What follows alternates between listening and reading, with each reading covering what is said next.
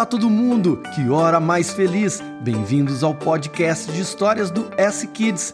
Eu, tio Alexandre, convido vocês a viver histórias inspiradas na Bíblia.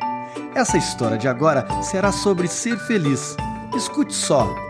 Como alguém poderá ser em tudo mesmo sempre feliz? Feliz mais do que quando se vê um palhaço e o seu engraçado nariz. Agora mesmo eu vou responder. Zombar do amor você não deve fazer.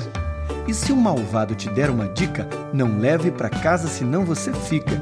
Fica separado de quem acredita no amor, na paz e na verdadeira vida, sobrando o exemplo de quem não quer não receber o amor no seu coração. Não dê para esse a sua atenção, mas pelo contrário, você deve pensar e muito mais que pensar, todo dia e noite com prazer entregar entregar o amor que o nosso Deus diz, e assim você sempre será bem feliz. Você será como uma árvore juntinho ao riacho, com folhas bonitas em todos os cachos, e na hora bem certa e com todo vigor dará o seu fruto cheinho de amor.